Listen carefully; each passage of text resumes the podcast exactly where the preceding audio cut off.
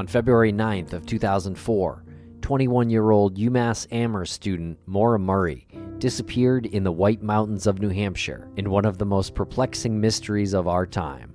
For years, we have covered Maura's case and the tireless online community that surrounds it in great detail. We have since expanded our mission with this series, raising awareness and shining a light on the stories of other missing persons. We now sit on the board of directors of the nonprofit organization Private Investigations for the Missing, which was founded by Bruce Maitland. Bruce's daughter Brianna Maitland went missing from Montgomery, Vermont on March 19th of 2004, just 6 weeks after and about 80 miles away from where Maura Murray vanished. Private Investigations for the Missing aims to assist with investigations for underserved families whose missing loved ones have been forgotten by the media or by law enforcement. Through our growing community, we hope to shed a light on these cold cases. Families and loved ones can reach out to us at investigationsforthemissing.org. This is Missing.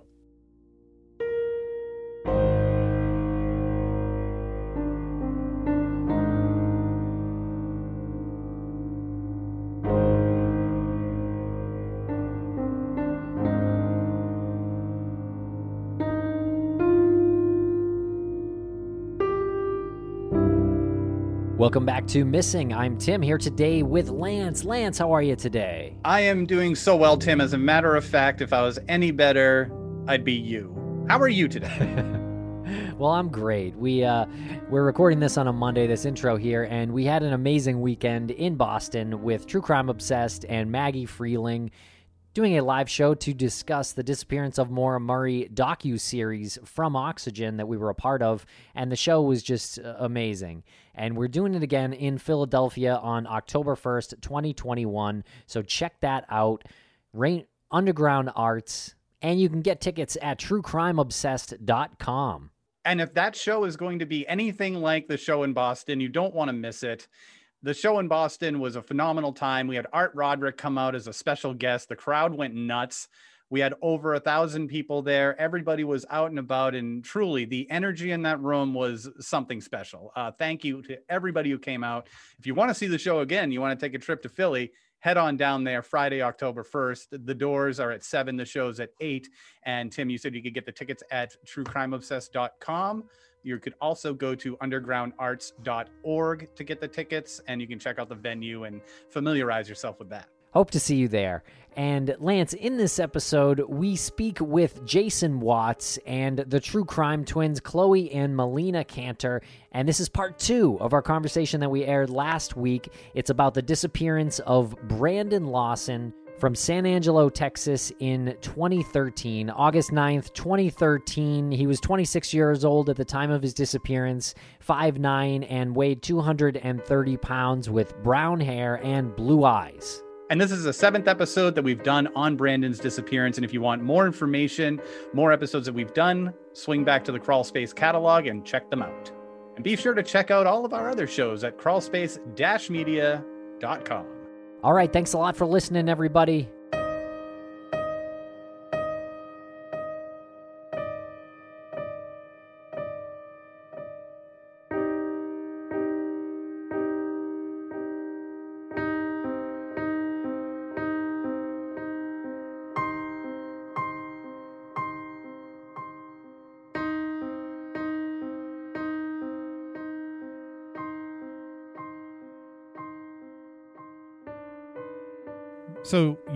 Uh, went to CrimeCon in Austin, Mm-hmm. and you were accompanied by Brandon's parents. How did Mhm. that go? Oh, it was great.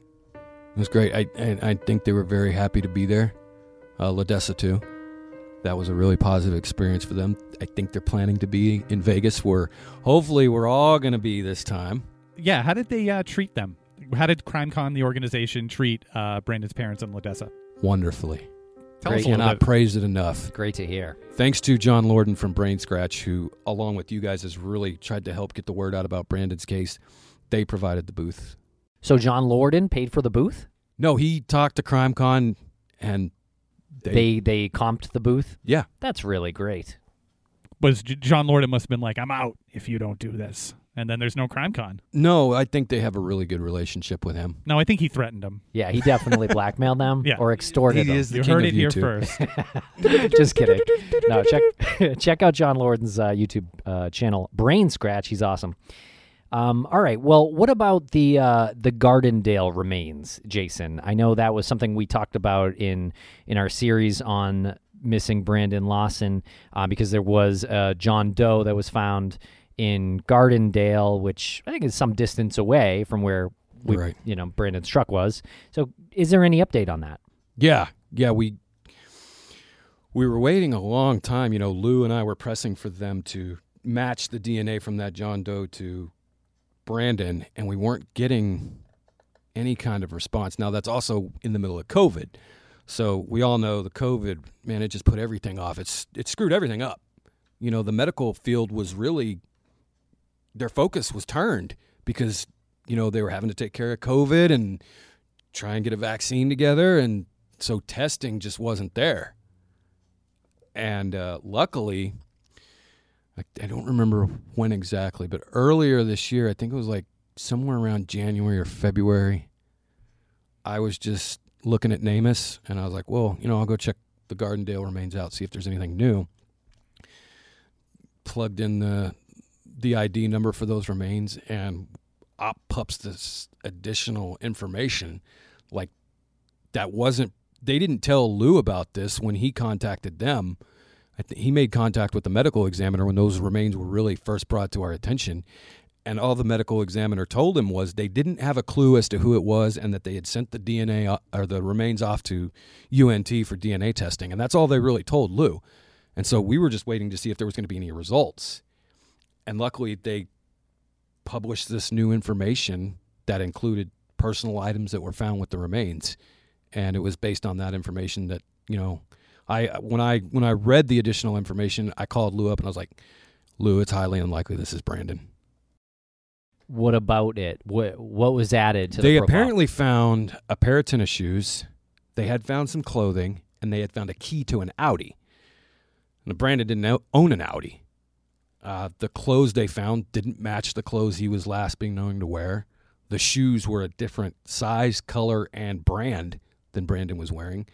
So i mean brandon wore size 11 these shoes were size 9 so i don't think he was out running around with a shoe size two sizes too small. Right. There's no identification currently for this person? Nope. I don't know who it is. As a male. it, it was a male Do they have like an age range? 25 to 35 And how far away was this from uh, Brandon's truck? like 130 miles to the northwest i believe Okay, quite a ways. yeah not totally impossible as we Right. stated when we recorded last time but right.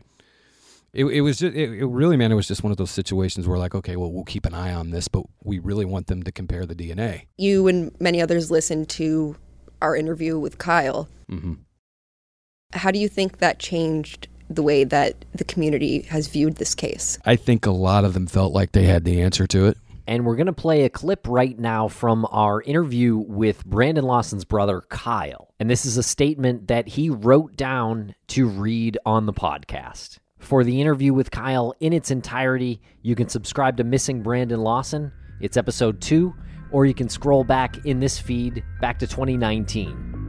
It all started like two days before my brother came up missing. I was on my way to work, and Brendan, my brother, called me, and he was wanting to know if I could get some dope for him because he's switched jobs and he had already taken his drug test, so he wanted to get high. He had not smoked in at least six months, and I told him, "No, you don't need to do that, bro. You've been clean for a long time." He told me, "I know, bro. I'm just gonna do a little bit." I told him, okay. And I told him to go get a guy named Chris. He worked with us. So he went and picked up Chris, and Chris took him to pick up some from who I don't know. And so after they they got it, they went and got high. Then I didn't hear from him until I was on my way home. I called him and asked where he was, if he was still going to come by when I got home, and he said yes. After I got home, I never heard from him. I figured he was at home. So the next morning I try calling him and can't get a hold of him. His wife wouldn't answer either. So I called some friends back home in Fort Worth and to see if he had come there, and I found him. He was at one of our friends' house. He got on the phone and spoke to me, and he said he was going to be heading home soon. So I told him, okay, I'll hit you up whenever I get home from work. He said, okay, everything was normal. Then I'm almost to my house, and he calls me and he tells me that he is on his way home, and she, as in Ladessa, better not have touched none of his stuff. I went to their house. Ladessa was cleaning the house, and everything was normal. Nothing was torn up or anything. So I called him and told him to chill out, to just calm down. She wasn't tearing any of his stuff up. So I let him talk to her for a minute, and they were arguing, but I didn't pay no no mind to it.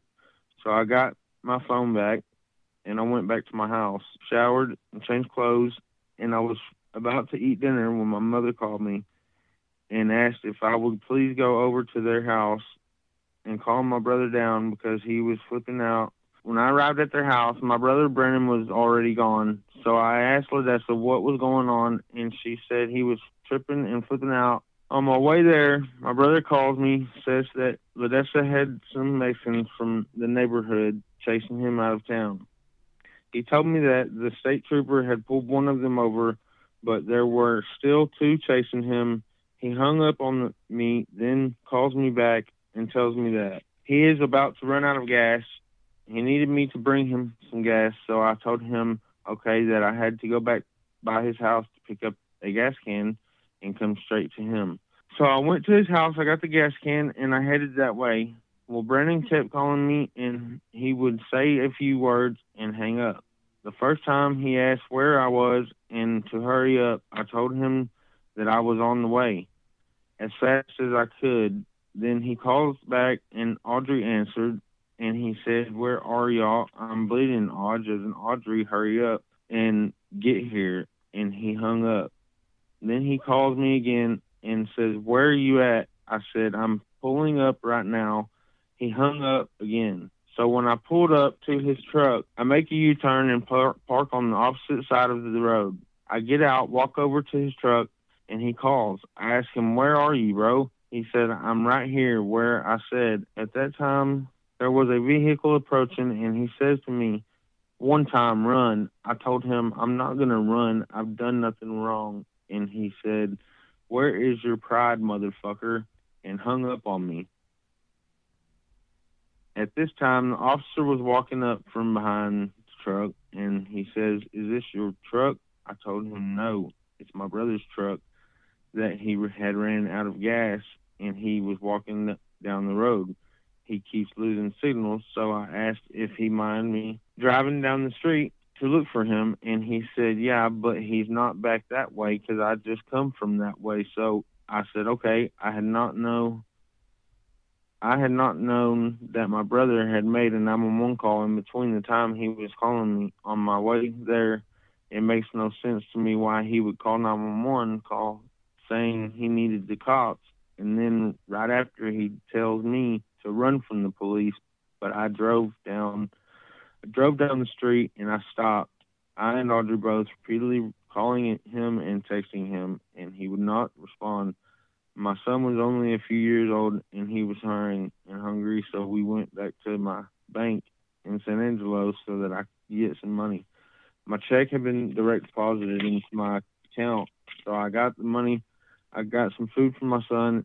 I got some gas in my car. Then I went and picked up our friend Chris that we had worked with and asked him if he would come with me to look for my, him. So he got in and we went back to where my brother's truck was.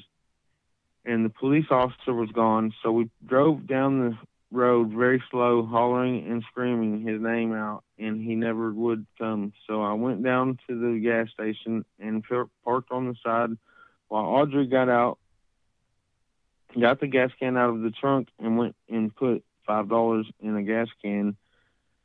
And then I drove back down to my brother's truck, and I got out and put the gas in his truck, and I yelled out, "There's gas in your truck." bro. The laws are gone. Get it, get in it, and go. Still nothing. We drove up and down Highway 277 for about an hour. and no sign. Then the law enforcement had my brother's truck towed at 9 o'clock a.m. that morning. And then that is when my sister-in-law, Odessa, called the sheriff's department and told them what was going on. They acted like I was lying to them about everything just because I didn't tell him that night that my brother had a felony warrant and was hiding in the woods. Had I known that my brother had made a 911 call not seconds in between the times I talked to him, I would have said something. But I did not know, and I wasn't about to snitch my brother out. That's not just something we don't we don't do. We never have. I sit and I think of things that I could have done differently, but it doesn't change anything because my brother is still missing. The Coke County Sheriff's Office and the Texas Ranger that is on my brother's case, they wanted me to come in for interviewing, and so I did. They seem to think that I just picked my brother up and gave him a ride that night and dropped him off.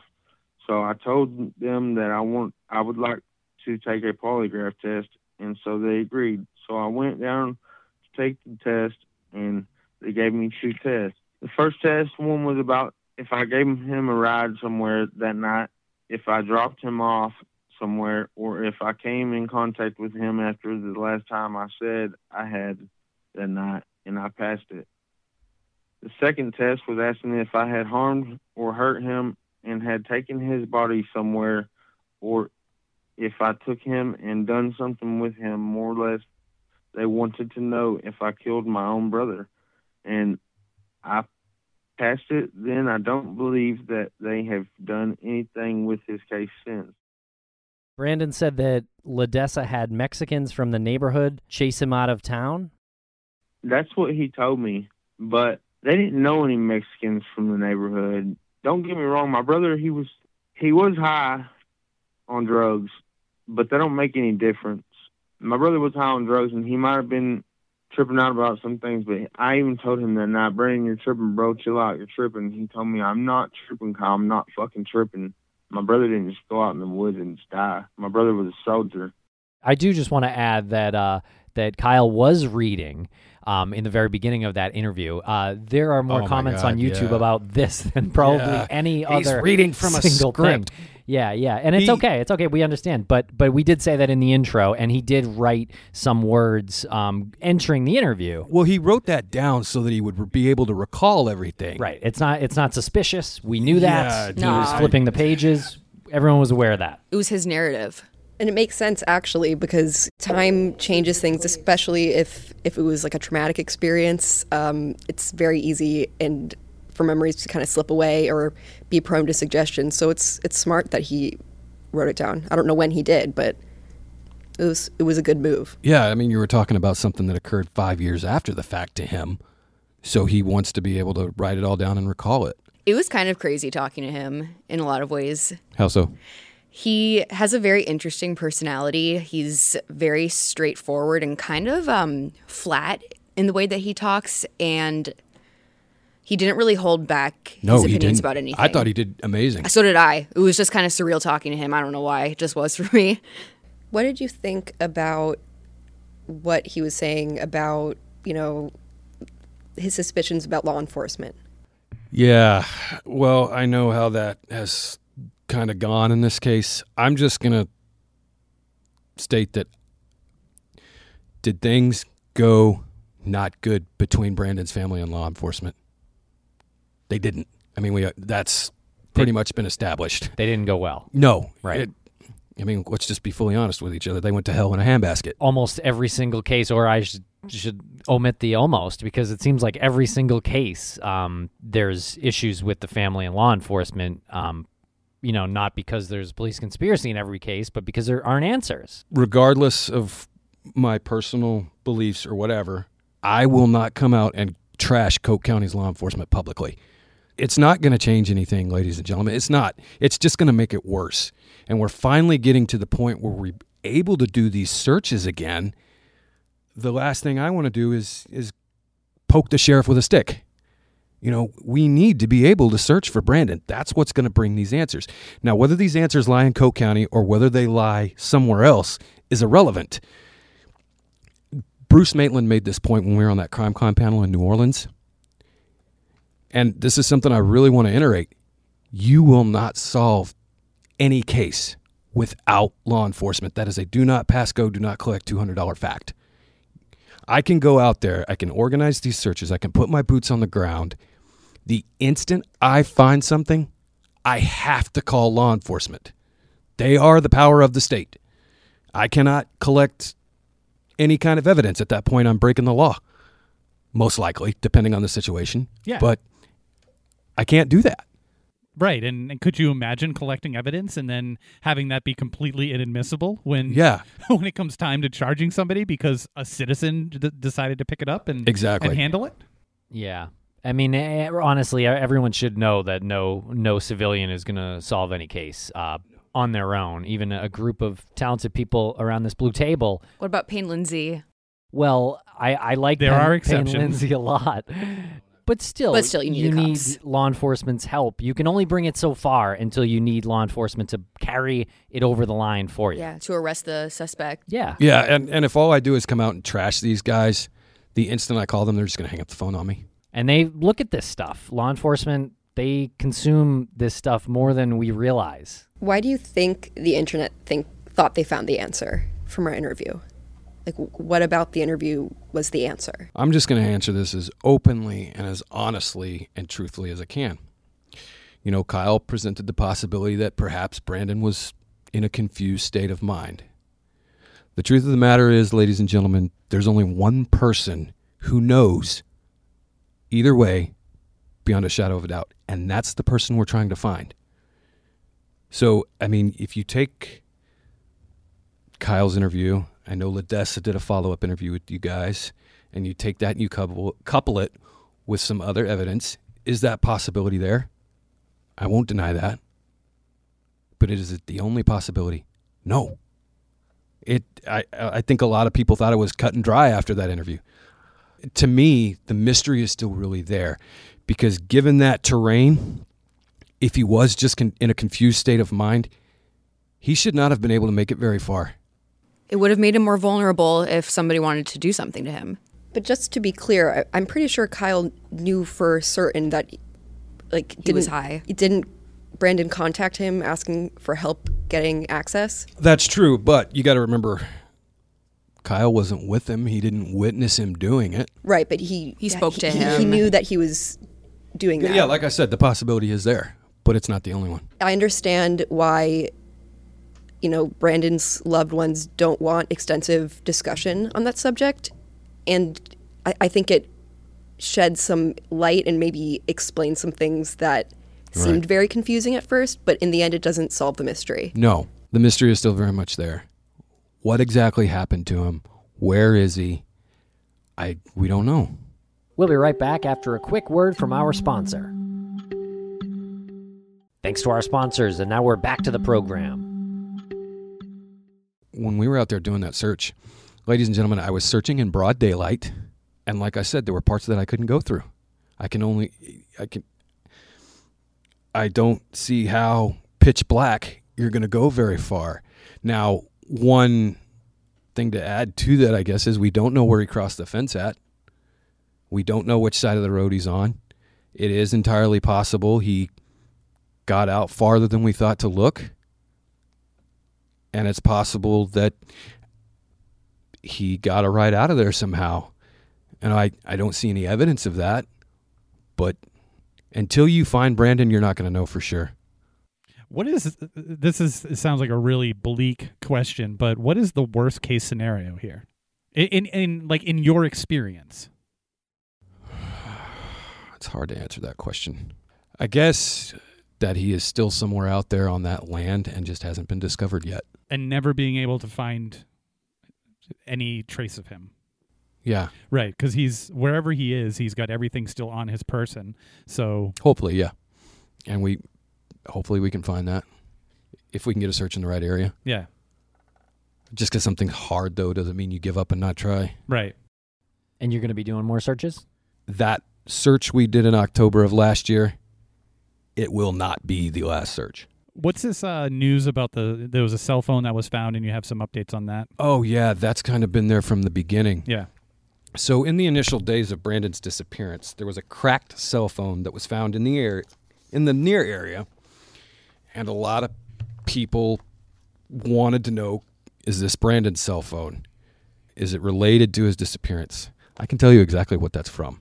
Oh, great. Yeah, it's from a fatality wreck that occurred very close to where Brandon's truck was found about three years before Brandon went missing. There was a there was a family traveling in an SUV. They were traveling on a bald tire. I think it was a mom, an aunt, a grandmother, and like nine kids. More passengers than seatbelts. I'm not sure which direction they were heading. They may have been heading southbound. I don't know. But right there before you get to that curve, that tire blew out on the SUV. It caused the driver to lose control. The SUV rolled several times, went through the fence. It killed the aunt upon impact inside the vehicle, ejected the grandmother from the vehicle, killed her, and severely injured a lot of the children and the mother. There's a tree branch right here. That tree branch kept the SUV from crushing one of the children. And but that that cell phone was from that wreck because when the vehicle rolled, stuff just went flying. Right. Matter of fact, there's still pieces of the car sitting in that field. The rearview mirror from that car is still sitting there. As long as I think the wheel, one of the wheels is still there, and some plastics. How did you determine that this was where it came from? Just research. And uh, when I was, I went down to Bronte in August of 2019. Mm-hmm. August 9th. I think that was the six year anniversary of Brandon's disappearance. When I went down there, I had stopped at the Stripes gas station to get something to drink before I went down to the cross. And I was, if you guys seen that shirt I'll wear at CrimeCon with Brandon's cross on it, I was wearing that. And the man that helps take care of the property, well, he did at the time. I don't know if he still does, but the man that helps take care of the property saw me wearing that shirt. He knew what I was down there for Cool. and I left the stripes and went to the cross and he followed me down there. He was a real nice guy. And he told me, you know, they found that cell phone in the initial days. It's from this wreck. And then I Googled it. Sure enough, there's the article. Hmm. All right. Well, good. Good detective work there. Check that off the list. Yeah. Yeah. So tell us about this trucker call. Yes, the trucker call. The question that a lot of people have. I've stated before I know that call exists. I didn't want to go into too much detail at the time, but I know that call exists because I have it. We have it. I have it. Lou Berry has it. Brandon's family has it. It's always important to keep some information close to the chest. Regardless of whether we think this was an accident or not, we don't know for sure. So you keep things close to the chest because if you have someone that comes forward with information, this stuff that you're keeping close will help you determine okay, is this person feeding me a line or are they legit? And that's why you hold on to things. I know everybody in the public wants to hear that call. I I'm just not comfortable putting that out there. Neither is the family. And this is a call just to clarify the trucker who was uh, driving. Uh, how what what time was this call made at? Like how far behind was How he? far behind Brandon was he? Yeah. Well, he didn't call until he got to the Stripes gas station. Right. And the right. call went in at 12:56. So that's like 5 minutes after Brandon got done talking to 911. So you back the time that he would have taken to get from Brandon's truck to the gas station. You time Apparently he went in and told the clerk there's this truck south of the Colorado River. It's halfway in the shoulder, halfway in the lane. And it was the clerk that said, "Well, maybe you ought to call the sheriff's office and let them know it's out there." Ah. so that nobody else hits it. And that's what he did. But once you back off all those times, we th- now this is still speculation, but we th- can infer based on what we have he may have passed by the truck somewhere close to the time Brandon is on the phone with 911. Right. Okay. I think that was where my head was going, but I didn't realize it. Yeah, and and there's some evidence in Brandon's 911 call that kind of supports that, especially if that sound is the sound of a big truck going over the bridge or passing by. Okay, and this might be a good time to replay Brandon Lawson's 911 call since we're talking about it in the next few minutes. 2013 0, 50 and 38 seconds. 911 emergency. Yes, I'm in the middle of the field. The safer just pushed some guys over. Right here going towards Javelin on both sides. My truck ran out of gas. There's one car here. You got to take it to the woods.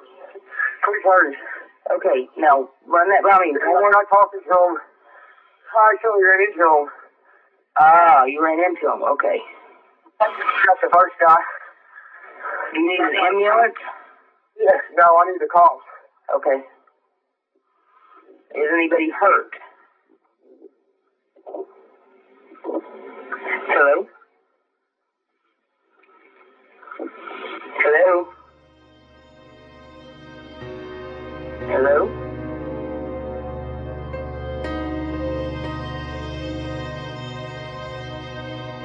Right, right, right. And you and you have that call, and you also have the call from nine one one dispatch to the sheriff's uh, office, and it's interesting to hear those because you know Brandon called, and then you have the nine one one. The, the, the person who received Brandon's call calls the sheriff's office trying to explain what just happened in that call. Yeah, and that's how it worked. Yeah. The 911 calls went into a nursing home, and then the nursing home then turns around and calls either A, the sheriff's office, B, the fire department, or C, the rescue squad, like the ambulance. Right.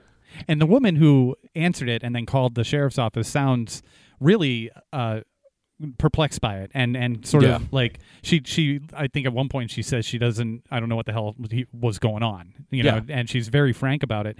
And then you have the the trucker calling her, and she's she starts to piece it together in her head that maybe that truck that was on the side of the road or in the road was related to the the call that she just got a few minutes prior.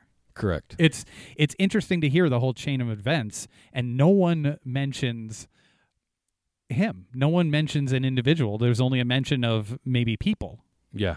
It's interesting. Yeah, the interpretation of the 911 call with Brandon, um, you got kind of get to hear the next step. That same woman who answered it in her same voice, which is familiar from the 911 call, and then she kind of, I mean, if, if you were a listener was going to hear the 911 call and then explain what he was saying, you're you're kind of having the same conversation that she had. Yeah. you Yeah. know? Yeah. It doesn't make much sense. There's a, a misunderstanding, and, and even we didn't have clarity on this up until about a year ago, maybe. Was Brandon's 911 call responded to? You know, all you hear about is the trucker call being responded to by Deputy Neal. The answer to the question is yes, they did respond to Brandon's 911 call. Now, I know, again, uh, I've discussed this with people before, and they're like, you know, why wasn't this presented from the beginning? We didn't know. Brandon's family didn't know. We didn't know until Lou and I started really digging into it. that police actually responded to his 911 call. Yes. They sent a deputy north. The only really geographic location he gives is I'm out here going towards Abilene. Now, there's been some speculation on whether Brandon's saying I'm out here on Bronte side, I'm out here on both sides. I can say that the dispatcher interprets it as both sides. So the only thing she has geographically to go on is Abilene. So she takes it as he's he's already gone through Bronte. He's not in Bronte. So they send Deputy Fox to go north on Highway 277 to look for whoever has called. And then the trucker calls. And one part of that call I can reveal is he does tell them exactly where the truck is one mile south of the Colorado River Bridge. And so, again, as you guys pointed out, she's trying, the dispatcher is trying to piece this together, but she can't quite, you know, she doesn't have enough information because Brandon was talking so quick. So they're wondering she's wondering if it's related but she doesn't know. So rather than turn the original deputy around she keeps him north to look for whoever had called the first time. They dispatch deputy neal to go south and investigate this truck that's parked uh, i mean he the truck driver describes the truck partially in the shoulder mainly in the ra- roadway. From what i've been told by you know kyle audrey and even law enforcement, not necessarily directly to me, it looks like Brandon went to pull off the road and just, for whatever reason, stopped halfway, pulled over, and mainly in the roadway. Ran out of gas. Yeah, ran out of gas, right? Yeah. And I don't know if, I mean, but like, even when you run out of gas, you can still coast. So I, I, mean, th- that we'll be speculating on that till the cows come home. No, that's a fair point. You could, he could have coasted in the breakdown lane, I guess, or on, off of the road, but he apparently, if his truck did run out of gas, he didn't coast until it was almost stopped. He didn't coast and try to get it out of the lane until it almost stopped. If you want, I actually have a partial transcript here of Yeah, the call from the dispatcher at the nursing home to the sheriff's office. Awesome. So this transcript is being read by the true crime twins, Chloe and Melina. And why are we having them read this instead of listening to it? It's important to keep some things close to the chest. But are we reading exactly what's on it? And on the call or For the most part, yeah. Oh, okay, so I see there's some things that are redacted. I'm playing the role of Sheriff's Office Dispatch. And I'm 911 dispatch. Hi, this is Melina at the care center. Yes, ma'am. Um, I got a 911 call. His phone kept he kept fading out and I replayed it twice and I didn't catch all of what he said and I couldn't get him back, but he said he was going towards Abilene and he said something threw some guys over in a field on the highway on both sides and he said the truck was out of gas. Hmm. And I asked him if anybody was hurt and I never got an answer and I said, "Hello, hello, hello," and I could never get him back. So you don't know how far out? No, I don't know how far out and I don't know exactly what the hell happened. Okay. He did say he needed police, but I don't know if he needs an ambulance and I don't know if he needs a fire truck. Okay, well, I'll send an officer and see if he can find him. Thank you. And that's when they dispatched Deputy Fox. It's very interesting. It's very interesting looking at the transcript. Yeah. One thing that has really kind of gone on since the beginning is a lot of people have thrown the have been very upset with the dispatcher. I mean, because we did we didn't know what they did, and I mean she's not really. Coke County is so small. I mean, as we all know, they didn't have a trained nine one one dispatch. I mean, these calls went into a nursing Yeah. home after hours. She's clearly trying to get to the did- bottom of it and it's frustrating to her. I, I just didn't want to see, and this is something I iterated to Ladessa when we first talked about, you know, talking about this is, I don't like inno- seeing innocent people attacked. I mean, so I mean, the tr- again, it is what it is. It looks like she did try to do her job. Now, say what you want about you know how the sheriff and all that handled it, but it looks like the dispatcher and the dispatcher at the sheriff's office they did try. Oh, absolutely. And you can tell in the other call too with the trucker that she's putting the pieces together. And I mean, this is something that she probably thinks about. I mean, she's obviously aware that Brandon disappeared, right? Uh, Has anyone ever? Oh, yeah. You know, I mean, this is probably something she talks, uh, thinks about every single day. Yeah. One question we keep getting is anyone talk to the truck driver or the dispatcher? And, you know, is that on the list of things to do? Yeah. But at this point, we know what they did. So talking to them again isn't necessarily paramount. Uh, I mean, would it be nice to see if there's something they can add? You know, we're working on that maybe. But at this point, it's not our primary focus because, again, we know what they did. Right. While it'd be interesting to hear from her, what more are you going to get that's going to provide any information to help find Brandon? Everything is is already recorded in there. You know, you, Yeah. you, you hear the 911 call, you hear her call. It would be interesting to hear from the truck driver just to hear his thoughts, like what went through his head after he uh, saw the truck, after after he passed it, and then you know decided to stop at the uh, the store and and even mention it to the clerk. Uh, you know, it obviously stood out to him. Yeah. And- And, by the way, he stopped at the gas station to get fuel for the truck. Oh, he he stopped to get fuel for the truck. Okay, okay. And I want to point out there is no reason whatsoever in any way, shape, form, or fashion to believe the truck driver had anything to do with Brandon's disappearance. Has anyone spoken with the clerk at the gas station? And do you think that that's important? I would say probably not. I mean, all she really did was, well, hey, call the sheriff's office and tell them there's a truck. I mean, I don't think there's really anything she could add. The the gas station was in the direction that Brandon was going as well, right? Correct.